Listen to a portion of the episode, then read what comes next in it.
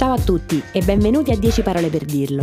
Io sono Aurora e insieme andremo a scoprire il significato di dieci parole italiane necessarie per la vita di tutti i giorni.